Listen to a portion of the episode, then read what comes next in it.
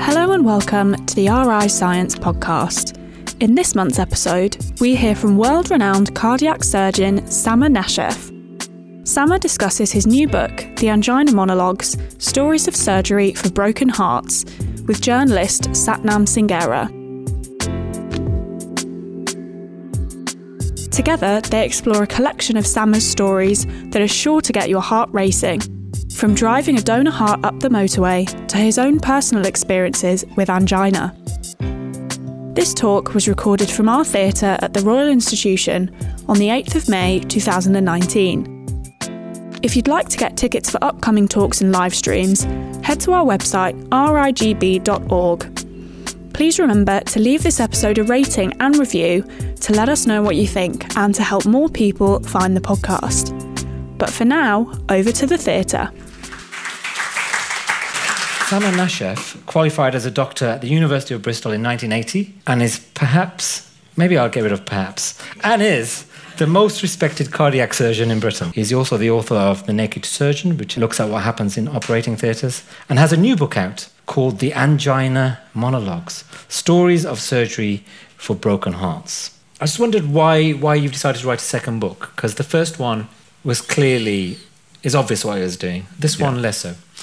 I think I've always wanted to write this one. And in fact, I had decided to write this one when I first read Henry Marsh. Um, when I read Henry Marsh's first book, Do No Harm, I read it and I thought, oh, this is a great selection of medical stories and, and they're really interesting and quite exciting. But the first thought that immediately hit me was that, okay, this is brain surgery, but gosh, we have far more exciting stories in heart surgery.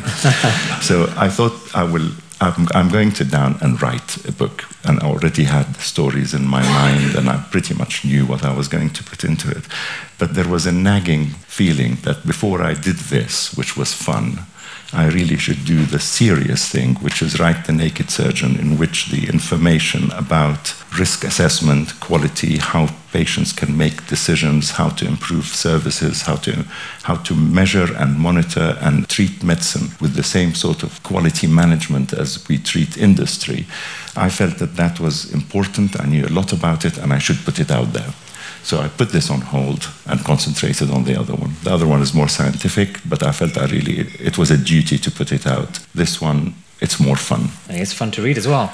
Um, there's a whole wave of medical books out at the moment. Some mm. of them doing incredibly well. They are selling millions of copies. Mm. What do you think is driving this interest in uh, in me- medicine suddenly? I guess it's a heady mixture, really, isn't it? It's medicine, life, death, humor. What else do you need? What else do you need? And I think most people, everyone pretty much is interested in health and interested in knowing about, we're all amateur doctors to some extent. I mean, you look at just how much there is about healthcare and what to do to look after yourself and what to do to look after your heart. It's everywhere. It's in the magazines, it's in the books. Everyone is either a self doctor or an advisor to others about how to look after health. So we are morbidly obsessed with it, for lack of a better word. And then if you add real stories and drama, there's a lot in there that's very interesting. I mean, what about television? absolutely full of medical dramas and has been for, for, for decades. Do you watch any of them? No. I'm afraid I haven't watched Casualty in over Holby 25 City. years, or Holby oh, City. My favorite bit in the book, I was saying to you earlier, um, is actually not the meat of it, is actually right at the end, where you um, confess to actually having heart problems yourself. Yes. Which is fascinating. It's a, it's a case of uh, Doctor, heal thyself. And your reaction is fascinating. Uh, my favorite quote in the book is when you find out that maybe you have angina and you, you write, fuck, fuckety fuck. so, can you uh, tell us what it was like to, as, as Britain's most foremost heart surgeon, to suddenly find yourself yeah. possibly with a heart problem? And how did it happen? That, that is a technical medical term. it's just the realization that this isn't right. I mean, I don't know about other doctors, but I'm, I'm very good at denial. Um, if there is a health problem, I just pretend it's not there, hope it goes away, and if it goes away, I'm delighted, and if it doesn't go away, I hope and wait some more. so stay away from doctors if you can, they're terrible people. Anyway, so this, what, what happened was I was in the gym, and I, I, on a Monday night after a long day's operating, I, I used to go to the gym with a colleague, Steve and we both would get onto cross trainers. And uh, the reason we used cross trainers is, I don't know if any of you go to the gym, they have a screen, a big screen in front. And the screen is very useful for finding out your heart rate and how many calories you've burnt and how many miles you've done, how much work and how many ergs and all that sort of stuff. But it's also really useful to put a cryptic crossword on. because aerobic exercise can be mind numbingly boring. So if you put a cryptic crossword on and concentrate on the crossword, you find that the 20 minutes or 40 minutes or 60 minutes of aerobic exercise passes just like that. So I used to print out two copies of the Monday Rufus Guardian crossword. Rufus has retired now, sadly, but his crosswords were lovely and a little bit easy. And we used to put them on and solve the crossword. And it was great. And one day we were doing that and coming to the end of the 20 minutes, and, and he was agitating that we should leave now because the pub that we went to to have burgers and pints um, after the gym and it was getting late. And I thought I wanted to do a little bit more cross training, but I thought maybe I'll, I'll just hammer it for the end. So I hammered it at the end and went really, really fast. And there was this ache in my chest. And of course, I ignored it. But just out of interest to do a bit of a trial, I slowed down and it went away. And then I hammered it again, it came back, and then slowed down and it went away. And I did that one more time and it came back and I stopped cross trainer and it went away. And that is when you really have to face facts. But I, you didn't. I recognized this. Oh, did you? But Yes. Is that the point? You, I think, if I'm right, you then went and then I went to the pub and forgot all about it. Yeah. Yeah. Mm. But then the following day, it happened when I was cycling up the, probably the only hill in Cambridge, as you well know, which is the railway crossing bridge over Mill Road. And I thought, well, that shouldn't really happen. It came back. And then two days after that, it happened climbing one flight of stairs. And I thought, okay, this is serious. This is, this is the build up to a heart attack, and I'm going to have to do something. So normally when people come to see you complaining of those symptoms, which I imagine has happened to you thousands of times in your life, Now, operate on them. you operated them. And uh, what did you do? I went to see a cardiologist and I said, uh, Peter, I think I've got angina. And he said, okay, I'll see you in clinic this afternoon at three o'clock. And he saw me and he assessed me and he said, yes, you've got it. There's no doubt about it. Here's a pile of tablets and we'll start by organizing your tests. What's it like taking medical advice from a colleague? It's, it's not comfortable. And also, it's really worrying, this, you know, because it could have been a lot worse. And I could have ended up needing a quadruple bypass or something like that, or more complicated stuff, and I could have ended up dead. So, yeah, I read your first book and I've seen you perform heart surgery. yeah. And as you say in The Naked Surgeon, surgeons are quite arrogant people. It takes a lot of arrogance to walk into a room and cut someone's chest open and fiddle about with it Mhm. and then sew them up again. Yeah, But what comes across when you talk about this is fear, yes. which is goes against that. It's not yes. confidence. That is very true, actually. And in, in a way, surgeons perform best, in, in my opinion, when there is an element of fear. It's when they become a little bit too confident, too arrogant, and no longer scared and cut corners that we end up in trouble. Can you tell people what happened with your? I know it's your own private medical situation, but Well, I've been, I've, I've been, Are you okay? I have been very open about it. Yeah, Yeah, it's not, that's that. not an issue. Peter said the first thing to do is to have a CT scan. And the reason for a CT scan is that it's non invasive and it tells you how bad the problem is. Because if it's disease affecting one coronary artery, you can go on and have a stent. But if it's disease affecting several coronary arteries, then you prepare yourself to have something more complicated like a bypass operation. And I got some special treatment because it was my, my own hospital and my own colleagues. And uh, I got a phone call at the weekend from the radiologist who said, What are you doing Monday? And I said, Operating. Well, what, what else? That's what I do. And she said, Well, we just organized for you to have a CT scan. And I thought, Oh, God, this is happening because I was using the pub and the burgers to forget all of this. Um, and, and, and she said, That's not a problem. We'll open the department early for you at seven o'clock. And I thought, that's very nice of you. So I rolled up into the radiology department, which is not a department I visit very often. And then something strange happened because I walked in, and on the wall of the waiting room, there was an extremely large picture of me. And I thought, what on earth is that doing here in the radiology department? I had completely forgotten that I was asked to pose for sort of propaganda stuff for the hospital, um, you know, saying how nice and caring and friendly we are. And, and apparently they said that I've got a very trustworthy face. So they made me pose wearing a bow tie, which I stopped wearing years ago, by the way, and a white coat, which I've also stopped wearing years ago. But they made me pose in front of a patient who was actually a member of staff. But we've taken these pictures and I'd forgotten about them and I hadn't seen the product until I actually walked in. So after that slight moment of surreal coincidence, Deepa, who was the, the radiologist, put me on the table for the CT scanner and she said, Well, it's very, very simple. First thing, we push you through the CT scanner. Have any of you had a CT scan? Yeah, you go through something that looks like a front loading washing machine. And she said, The first run will show if there is any calcium in your coronary arteries. And if there is no calcium, you're fine. And you can forget about it all.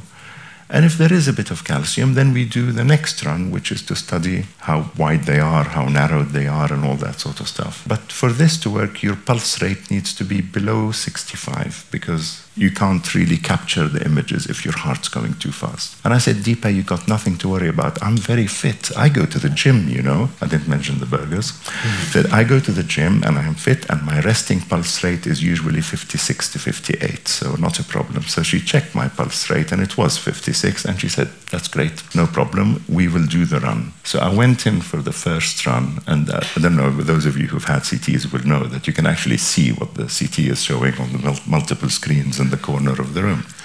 So I went through the first run and came out of the washing machine and looked up, and my heart had lit up like a Christmas tree with all the calcium. I mean, there was calcium everywhere. Throughout the coronary arteries, there was calcium. And then the next thing that happened, Deepa comes in brandishing a very large syringe. And I said, What's that for? And she said, It's a beta blocker because your heart rate has just gone up to 120. because I knew what it meant. So, has the whole experience changed the way you practice?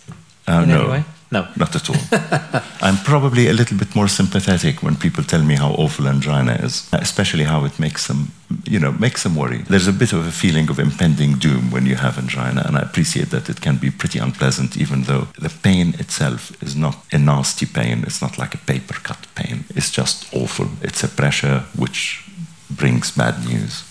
Well, you're famed for your sympathetic face. And um, someone tweeted me today saying that you treated them and you've been very, very empathetic. So I'm sure it's not an issue for you. But the, one of the themes in your both books is how maybe people put surgeons on a pedestal too much. Do you think that's an issue? Yes, I think it is an issue. I think perhaps surgeons put themselves on a pedestal, which is even worse. I think we're humans doing a job, and we are trained to do that job, and we should do it well. And there's nothing particularly special about surgeons that doesn't really apply to anybody else who works in healthcare. But I suppose because we cut people open and sew them up again and fix them on the inside, it acquires a certain glamour that someone who simply prescribes tablets probably will not acquire.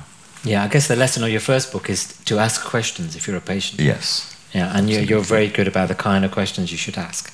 Um, one of the things you mentioned in this book, you talk very generally about your mm-hmm. discipline, and I was shocked that when you started out, am I right, the death rates were of 10% were common? Yes, they were. What was that like, and what's it like to go from that to what it's like now? Well, I think you've got to bear in mind that the death rates for heart surgery when it began, and heart surgery started relatively recently, it didn't exist until about the mid 1960s. It wasn't possible until the mid 1950s and that's when the heart lung machine was invented and allowed people to operate on the heart without killing the patient.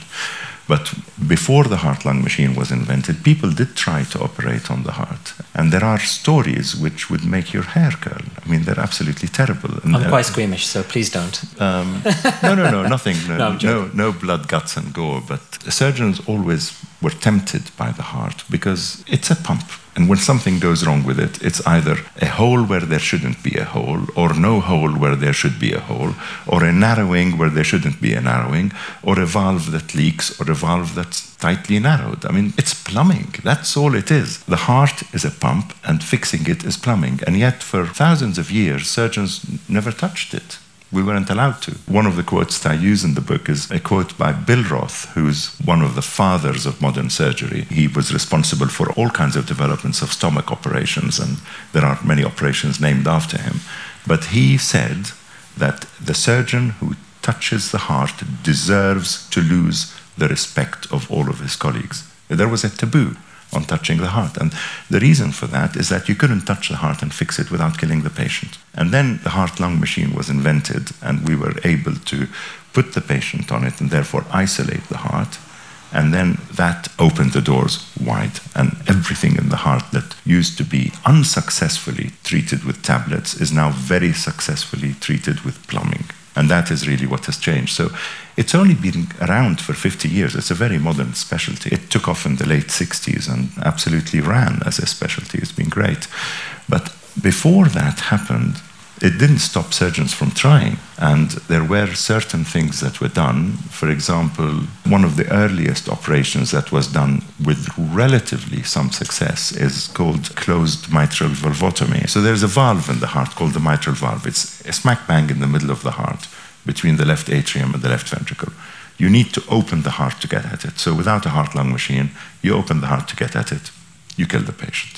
So, what somebody thought might work would be when patients got that valve narrowed by rheumatic heart disease, so it became a tiny, tiny slit, and the patients were desperately ill, desperately short of breath and died of heart failure or lung failure because of it. Someone thought, well, maybe I could very carefully put my finger through the left atrium and just shove something through it to open it up a bit, to allow the blood to flow again. And it was a surgeon called Bailey who did that in America. And he did it in once in one hospital and killed the patient.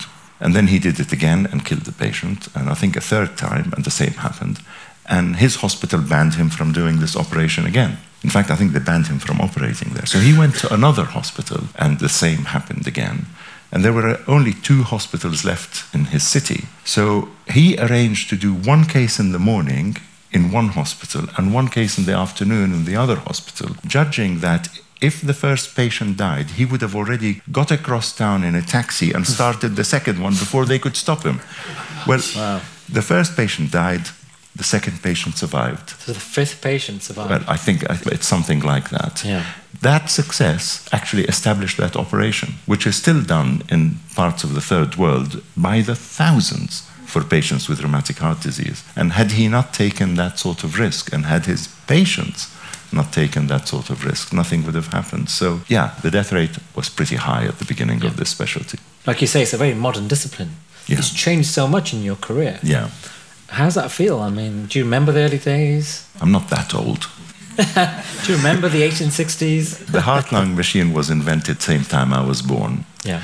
Heart surgery became a specialty towards the end of the 1960s and the early 70s. And by the 80s, 90s, it was actually quite well established. But the results, the improvement in the results and the drop in mortality has been huge over, I would say, the 90s, noughties, and 10s. So you talk about some of the mm. things you did early in your career in the book. You were part of a donor team yes. involved in transporting hearts. Yes. Is that right? Yeah. Can you tell us about what that was like and did it change the way you see your discipline? Yeah, it's funny because most people don't think about a heart transplant operation as actually being two operations, but it is. You have to do an operation on the donor, the poor sod who's died to give the heart, and on the recipient. And these things have got to be timed, and there has to be communication between two teams and the donor is quite likely to be in another hospital and sometimes quite far away. And have you done that operation? Yes, done it lots. Nowadays, fortunately, I, I gave up heart transplantation and it's much more a young man's game. The passage in the book about the dramas that can unfold when people are transporting yeah. hearts on a motorway. And yes, I have driven into Nottingham at rush hour following a police car with blue lights flashing on the wrong side of a dual carriageway. You can imagine what that was like. I mean, the police driver was having the time of his life, and we were absolutely terrified. I happened to have a car which had the biggest boot, oh, and right. therefore it could carry the ice box, and therefore it was by default the transplant donor vehicle. Did the heart get there in time? Yes. And there's a story about someone who gets stuck in a traffic jam. This was quite stressful for him. This is one. Of, he was one of our trainees, and this happened quite recently. But he was bringing a heart back to Papworth, and they had a flat tire, yeah. and it was a big van. He got out and hitched a lift, and I think with a lorry. The first few cars that stopped when he said, "I'm a doctor and there is a human heart in that box," immediately shut the window and sped off really quickly. But a lorry driver eventually carried him, and Very unfortunately there was an accident, and the lorry driver got stuck, and um, he had to try to find another way to get himself and the heart to the hospital. He did. I think he was slightly told off by the surgeon for being about 20 minutes late. He waved, waved down a police car who barely believed him. Yes, yeah, and I then he- finally got the heart. I think he was first. He was nearly arrested, and then,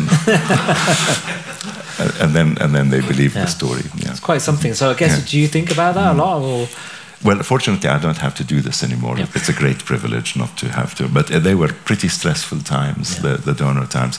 I think the worst one was an aeroplane which actually crashed carrying a donor heart. I think everybody survived and the heart got there, but it must have been quite stressful for them. We often used to use small aeroplanes hired from private airlines or charter jets. Sometimes they were jets, sometimes they were you know, putt-putt turboprops. And sometimes the communication with the airports and with the organizers and, the, and whoever it was who was providing the, the transportation wasn't as good as it should be.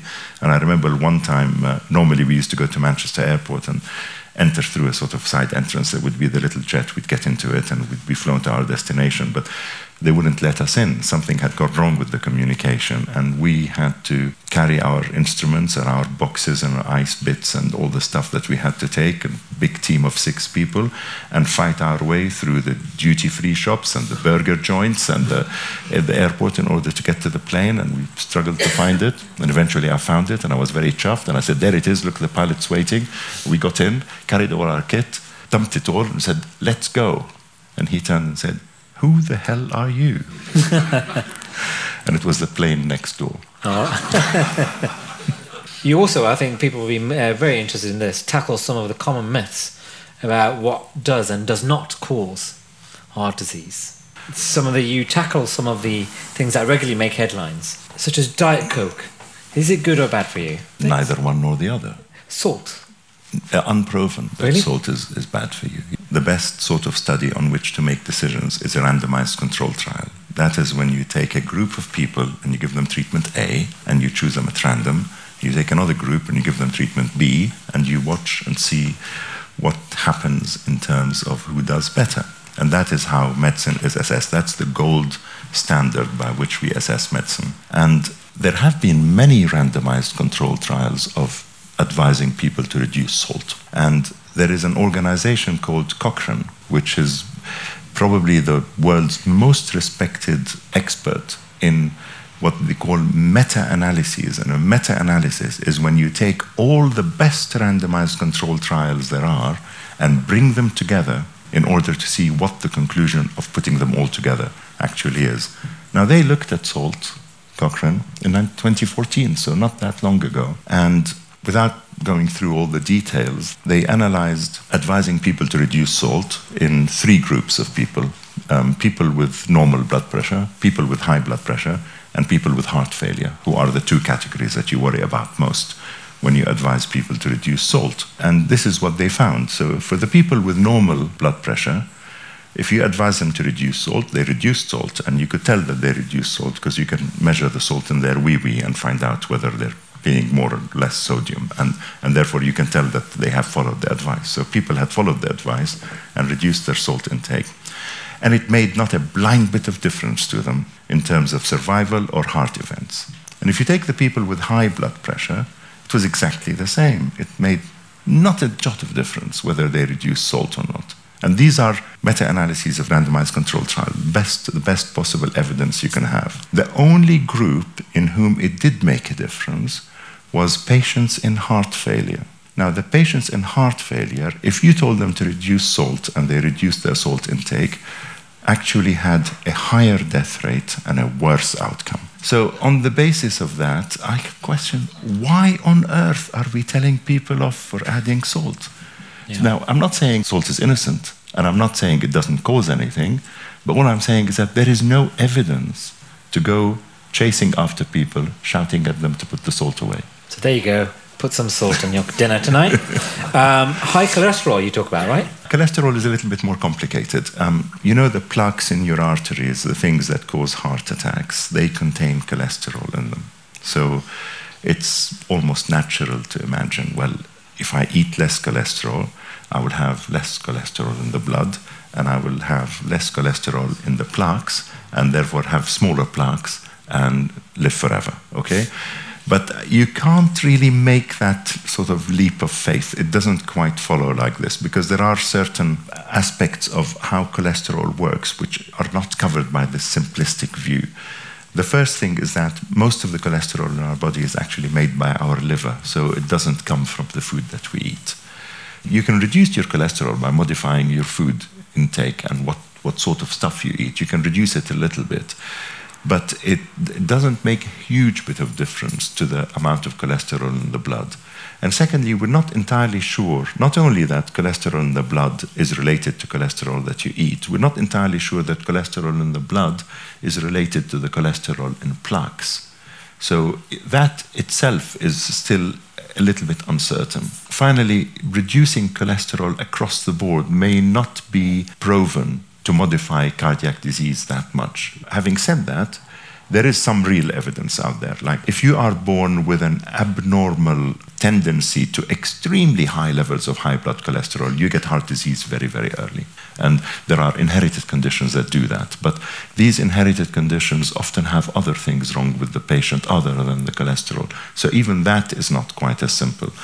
But the things for which there is evidence are that if you're a high risk case, if you have lots of heart disease in your family, if you already had angina, if you already had a heart attack, i.e., if you are proven to be at higher risk of coronary disease, then if you take a statin, it will reduce the number of cardiac events you're going to have, whether you start off with a high cholesterol or not. So even the cholesterol argument is not that certain. So, so as someone with angina, mm-hmm. What are your personal rules? I eat what the hell I like.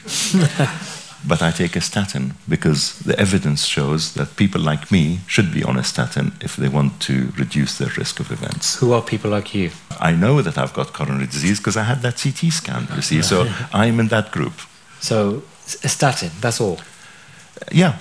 And and otherwise, you drink red wine? Yes, steak, butter, cream. it's good advice. But I try not to get fat. I remember you saying to me that the key thing is also very important to have fun in your life. That's a philosophy question. No, yeah. it's not. it all affects your health, doesn't it? There's one fascinating bit in the book as well, also about this bizarre side effect that happens occasionally as a result of surgery, where people throw themselves out of windows. Yes, that's not that's not normal actually. it's not just your patients. It does it does happen. Yeah, it's it isn't just my patients. No, uh, and it's, it's I don't think it's because I'm rude to them. Most people don't realize this, but surgery in general messes with your brain and for most people, they're not as sharp after a general anesthetic or a major operation. Um, it, it, it, definitely slows you down. The second thing it can do is cause some psychiatric disturbances. And it can cause all sorts of things. I, mean, I, I remember one very prim elderly lady, very correct, you know, really, really gentle, sweet thing, who after the heart operation was climbing into bed with male patients. And and the awful thing is that, you know, she remembered it with absolute clarity um, afterwards. And it was just a little bit of confusion, but she remembered what she did and she was mortified. and, and we had to reassure her that really is not a bad person. It's our fault, the fault of the operation that did that. Um, but, but much more common than that is um, mild delusions of paranoia. And you can begin to imagine that the nurses are not really out there to help you, but they're trying to kill you, and that there's a conspiracy against you. And, and most of the time, it's, it's easy to manage that with a little bit of coaxing. And if you have to, you might need to use some drugs, but sometimes it can go to extremes, and you try to escape from the people that you think are persecuting you. And yes, jump out of a window. My patient who jumped out of a window, you'll be relieved to know, did very, very well. And, and uh, he got fixed. Lots of broken bones, but he got fixed and he, he did well. But I was, you know, we, we exchange anecdotes. And one of my collaborators is Francois Roques, who's a French surgeon. And I met him at a European meeting soon after this happened. Of course, it was one of the most exciting stories that had that year, so I told him all about it. And he said, uh, Yes, that happened to my, my patient as well, a young woman. She jumped out of a window too. And I said to him, Did she survive? And he looked at me in a very, very glum way and he said, You've forgotten already, my, my ward is on the ninth floor. So that wasn't so happy an ending. Anyway, the windows are all bolted now, so nobody can, can, can get out. I often refer to your first book when, whenever in my job questions about NHS funding come up because I always think that you wrote one of the most convincing arguments about why the way the NHS is funded and the way we treat it is not right. But you, you come back to that subject here. Yes. In, in relation to America, you compare it to America. Yeah. Maybe you could tell people about the, the example you use in the book of why American healthcare is maybe not great. American healthcare can be very, very good in that no expense is spared. But there are problems with spending a little bit too much, and probably problems in investigating too much and treating too much. One of the issues about American healthcare is that, of course, it's private, and private healthcare is based on a fee for service. So if the doctor or the hospital provides a service, they get money. And if they don't provide the service, they don't get money. So you can already see the financial pressures to do rather than not to do. Never an issue in the UK. And, and, and the second thing is that there is fear of litigation. And a lot of litigation comes from doctors having missed something. If you go with a relatively mild symptom, um, your GP will probably fob you off the first time round whereas your American doctor will probably do about 10 investigations. And that also applies in Europe, in France and Germany to some extent. And doing too much can be very harmful. There are many patients who are harmed by screening, looking for trouble, finding trouble, treating the trouble, and causing far more trouble by treating the trouble that you found than by if, if you had left it alone. So I illustrate that with some quite poignant stories about things that can happen in America which would never have happened in the UK just because we're sensible and haven't got enough money. Yeah, positive side of not having Yes. enough money. So, what do you think the NHS needs? Uh, first of all, do you think it's doing well? Not as well as it could do, unfortunately. It's, uh, but the main problem is money. The NHS needs another 50% increase in its funding. 50, 50. Yeah. We spend about 8% of our GDP on healthcare. Other countries, as, as civilized and as rich as us, spend between 12 to 13 in Europe and up to 18, 19 in, in the US. You know, we know that, but they're, they're very inefficient and Yes. they waste well, they are inefficient. They waste a lot, and they do an awful lot of unnecessary stuff. But that's what they spend, 18 to 9. I don't think we should spend 18 to 19 percent of GDP on healthcare because I don't really want to emulate the American model. But I mean, France spends about 12 percent, and they have a an extremely happy healthcare system. Uh, and even they are a bit wasteful because we're in the UK. I mean, all systems have waste, of course. Don't don't get don't get me wrong. Even the NHS can actually sort things out. But by and large, in the UK, we're a very efficient system because there is no middleman, no insurance company, nobody making profits. You know, there is here's a service that you want to deliver. It's paid for by the government and it's delivered to the people. And just the fact that we don't have accountant de- departments and credit card machines in hospital must save a lot of money. We just deliver the service that we need to deliver. But because we only spend about 8% or thereabouts on healthcare, we don't give all the care that we should be giving. And so either the quality suffers or the quantity suffers. We leave some people who could do with treatment untreated. And I've often said there are three things that everybody wants out of healthcare they want quality, and they want quantity, and they want it cheap. And you can have two out of three. You can't have the three together. You can have quality and quantity, but it will not be cheap. And if you have quality and cheap, you will not be treating everyone. And if you have quantity and cheap, it's not quality. Do you or your family have private healthcare? No. So you believe in it? Oh, totally believe in it. But don't forget, I have access Yeah. and I know people. So I would be treated very well when I approach a hospital. I hope so. well, that's life. It's one of the very few perks of working in this job. there aren't many others, trust me. I'm only going to ask a few more questions before I open it out. But um, one thing I wanted to ask you the book ends with a crossword. What's it with you and the crosswords? And what's that crossword about? They're fun. Are they? I can't do them. Right. I haven't got that kind of mind. The reason there is a crossword in the book, you think, why on earth would a medical book contain a crossword? Um, this is because sometimes horrible things happen in a very horrible way, and, and there is a nasty irony to the complications that people get. So one day I was in outpatients, and a man came in and uh, sat down, and he was clutching the Guardian crossword, folded. Clearly, he'd started it in the waiting room. And I couldn't resist but ask him what he thought of the crossword because I compiled for The Guardian and nice to get a little bit of feedback.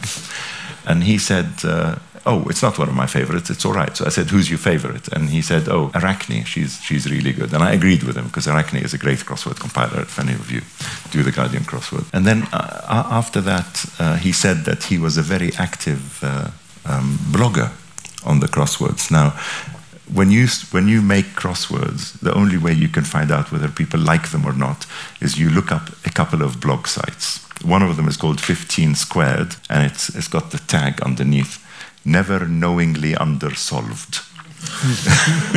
and so they comment on the crossword and they say whether the crossword's any good or not. And um, there was one, one, one guy who blogged regularly and was quite vicious about crosswords, and he had well, very demanding. And his name was R.C. Whiting. So I said to him, So which blogger are you? Because I'm familiar with all their, their names. And he just pointed to the top of his notes. What's wrong with you? You know, R.C. Whiting. So that was him. so I operated on him, and he had a stroke. So he, he turned up as a patient. He was a patient. Oh, he was him. Yeah, Yeah. it was him. It was him. And I operated on him. And of all the people, I mean, there is there, there, there's a chapter there that deals with how heart surgery can cause strokes. It's pretty rare. It happens at about one to two percent, and more if you're older, less if you're younger, and depending on the kind of operation. But it is one of the risks of heart surgery, strokes, which we're always desperately trying to reduce as much as possible. But it had to happen to him. Anyway, he fortunately made a very good recovery, and I was feeling really guilty about him having a stroke. So I made a crossword for him, and I gave it to him as he was recovering from his stroke. And because of the stroke, and because of the combination of having heart surgery and all the trauma he'd, he'd been through, he looked at it and said, oh, no. um, not, not for now, you know, and put it in the cupboard. And it was really gratifying a few months later when it came back filled in completely with shaky handwriting, but all correct. So I thought, as this formed part of the book, I'll put it in the book for people to have a go. So if you want to pit your wits against R.C. Whiting, it's in there for you to have But a where go. Where does your interest come from? When I was a medical student, I edited the Medical Student magazine in Bristol. The reason I edited it, nobody else wanted to. And it was, it was dead. Nobody, it wasn't being published anymore. So you got two advantages from editing it. You got the fun of writing what the hell you wanted. And also, you got an office. I had an office as a medical student, which was wow. great, because I don't have one now. I find it one of, uh, incredible that at one point of the book, given how many things you do and how many talents you have, that you say that you suffer from imposter syndrome sometimes, or you did once. That is being honest. Do you know imposter syndrome has actually been described as when people who are supposedly in very high positions, like, you know, don't know, rocket scientists and astronauts and maybe at a push heart surgeons, feel unable to appreciate the full benefits of what they have because there is something nagging them at the back of their minds that they are imposters. And I've had that, definitely had it, and I probably still have it a little bit, but not you as much as relation to before. surgery? In relation to where you are now. No, not in relation to books. No. No, I can write. But about surgery, I always worry. I always worry that maybe I'm, maybe I'm not the best. Maybe there are people who are better. Maybe I got here through a fluke. And it's especially true when you meet some surgeons, um, and, the majority of surgeons are like that, who have always known that they wanted to be surgeons, believed that they were born to be heart surgeons, that this was their mission, their career, that they're, they're the right person, the right, right man, actually, because most of them are men. Um, right man, the right place, and they have like a God given right to be in this position. I never had that. And I was always struck and, and intimidated by the attitudes of these people. But then what happened over the years is that I discovered that most of these people actually don't know as much as they claim to know, aren't as good as they think they are, and probably suffer from a bit of imposter syndrome themselves. They're just much better at hiding it. Right. So I don't worry about that anymore. Well, if even you have it, have imposter syndrome, it's um, very reassuring. Um, right. Do we have some questions? Can I ask, what do you think's the next big development in the cardiac world? Whether it's going to be the next one, I'm not sure. But the most important one that's going to happen is going to be artificial hearts. Um, as you know, we, we still treat heart failure for the very select few with transplantation. And transplantation has been described perhaps a little bit unkindly that transplantation as a treatment for heart failure is like the national lottery is a treatment for poverty. Because heart failure is so common and we can only transplant, you know, 100 hearts a year in the UK at most because it's limited by donor organ supply. It requires that a young, healthy person dies so that an old, sick one lives, and it's it's complicated, it's expensive, it gives you infection problems and rejection problems. So it's never going to be the wide ranging treatment available for everyone. Now, what's amazing is that it's just a pump that size and it pumps five liters a minute. That's all it does, the heart. Yeah, it's not Valentine cards, not emotion, not love, nothing. That's all it is. It's just a pump five liters a minute. We have not managed to make one yet. We have not managed to make one that works as well, as reliably, as continuously, as powerfully, and with no complications as this little thing. But it's surely only a matter of time. Thank you very much for your stories. Um, what made you want to become a cardiac surgeon? What made me want to become a cardiac surgeon was a series of stupid mistakes. Look, I, I, would love to say that I made a careful assessment of the situation and decided this is the job for me. But I basically decided to do medicine because I got pneumonia and was in a snazzy hospital, and I thought this is a cool environment. So I dropped out of engineering and changed to medicine. That was as stupid as that. Second decision, deciding to do surgery, was because I found a bunch of physicians so annoying when I was a heart surgeon that I said that if they annoy me one more time, I'm not going to do medicine anymore. I'm going to shift to surgery. So that was the decision to go to surgery. And then I decided to do thoracic surgery. We're getting close now. Because the surgeon I worked for was just really, really nice. And I thought, oh, thoracic surgery is for me. I really like it. Whereas, in fact, I probably just really liked him. And then he said to me, well, you can't do thoracics in the UK. Thoracic and cardiac are together. You want to do thoracic, do cardiac as well. So I said, fine, I'll do cardiac. How hard can that be? so, a series of misguided decisions made really badly, but I don't regret it. It's been great. When you found out about your difficulties with angina, you're obviously a confident, very successful individual who has direction in his life. But how long did it take for you to deal with your vulnerability? Because that's something that all of us think that we're capable of dealing with everything, but that's the one time in your life that you realise that you're absolutely vulnerable. How long did it take you to deal with that? Because that's the mountain. You're absolutely right. And I think it probably took over a year, maybe a bit longer.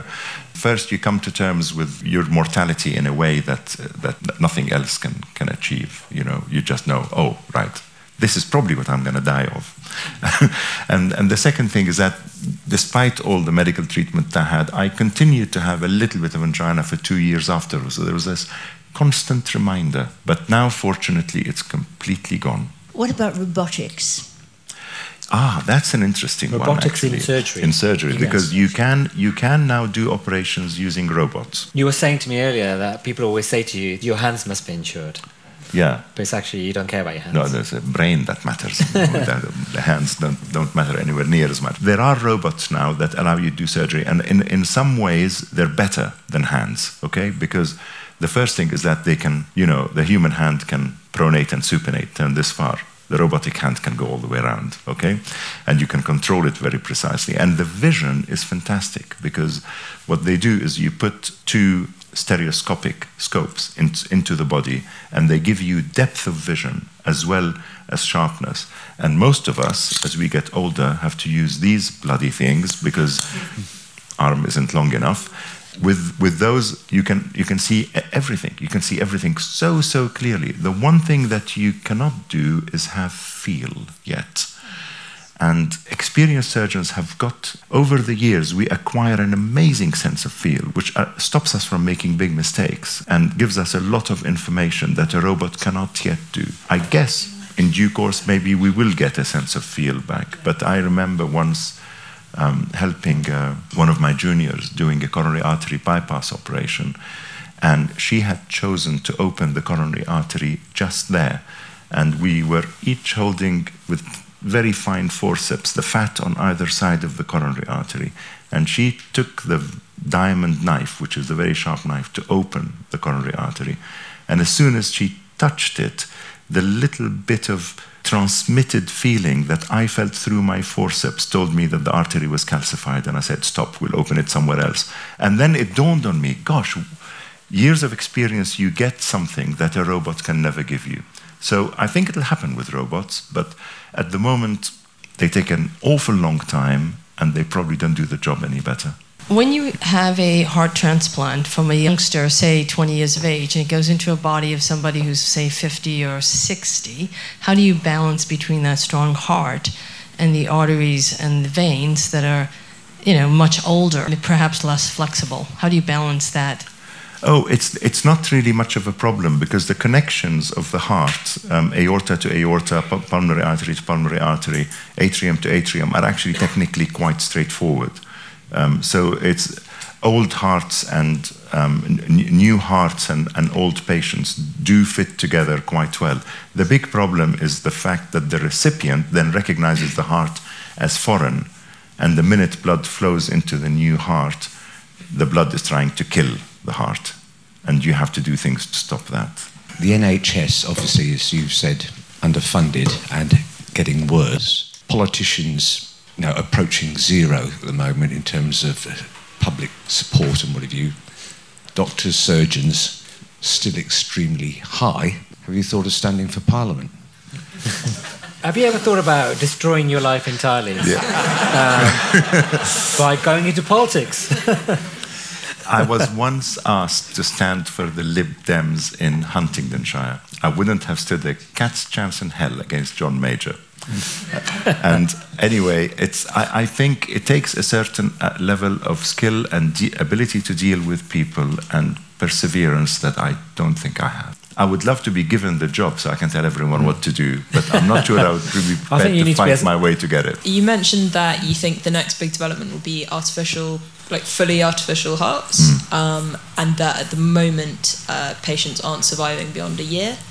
Uh, not, not many. Okay. Not many. Aside from the complications you mentioned, is it sort of is it just the complications, or are there other things that can't currently be done by artificial hearts? No, I mean artificial hearts are pumps, and there are. I can tell you what the problems with them are. The first one is that they they they fracture the blood, of course, because they're not beating in the way that a heart does. But that has largely been improved. Um, uh, so it's not a huge problem anymore. They need blood thinners um, strong blood thinners because they are artificial surfaces and clots can form in them. You give too much blood thinner, you, you, the patient bleeds, so you can get brain hemorrhages. You get too little blood thinner, you get clots and you get strokes. So that's the second problem. The third problem is infection. They need a power line and power line to the outside world. And that's not a good thing. Things that cross the skin and bring power in whatever way, be it mechanical or electrical, it is a port through which infection can come. And then finally, most of us don't really appreciate what this little organ does, but it does actually pump five liters a minute. Five liters is what you've got in you. You've got five liters of blood in you from head to toe. That's all you've got. And that entire volume goes around your body once a minute, every minute, every hour, every day, every week. It's a huge ask, and machines break. So these are the things that need to be solved, but I, it's not going to be beyond the wit of human ingenuity to solve them. As medicine becomes less invasive, to what extent do you think cardiac surgery can be done less invasively? Well, it all depends on what you mean by invasively. So, at the moment, you can do quite a lot of heart operations through small holes, but that doesn't ne- really mean the operation is less invasive. It's, it's being done through a smaller access port, and the skin cut is smaller and you might be able to hide it under a bikini top. But the operation is still huge. Um, so I have nothing against um, less invasive surgery. If it's done that way and it's done safely, then that's great. Um, but the most important thing is that the final result for the patient and the heart should be as good as an open operation. A lot of the time it is, sometimes it isn't. Sometimes people pursue this with rather too much zeal, the less invasive option. So if you're ever offered an operation by somebody who says, well, I can do this through a keyhole, say, yeah, by all means do it through a keyhole, but do not put my life at risk. The minute it looks a little bit dodgy, open me up and make sure it's done properly inside. well, thank you for the excellent questions. And I was saying to you earlier, you always get one question which actually is not a question, but is a long statement. Didn't get one of those today. um, finally, I mean, what are your plans? I mean, are there going to be more books? More crosswords. yes, there probably will more be crosswords. more books. Is it going to be a book, I'll of, a uh, book of crosswords, perhaps? Um, oh, I don't know about that. No, no. But I'll, i I've got a few other things I'd like to write about. Well, thank you. It's been really an honour to meet you again. You're one of my favourite ever interviewees. And again, it's been fascinating to see you again. And thank you to the audience. Thank you. Thank you. That's all for this month. Thank you for listening. Please leave us a rating and review to let us know what you think and to help more people find the podcast. If you're ready for more science, head over to rigb.org to book tickets for all our upcoming talks and live streams from more amazing speakers.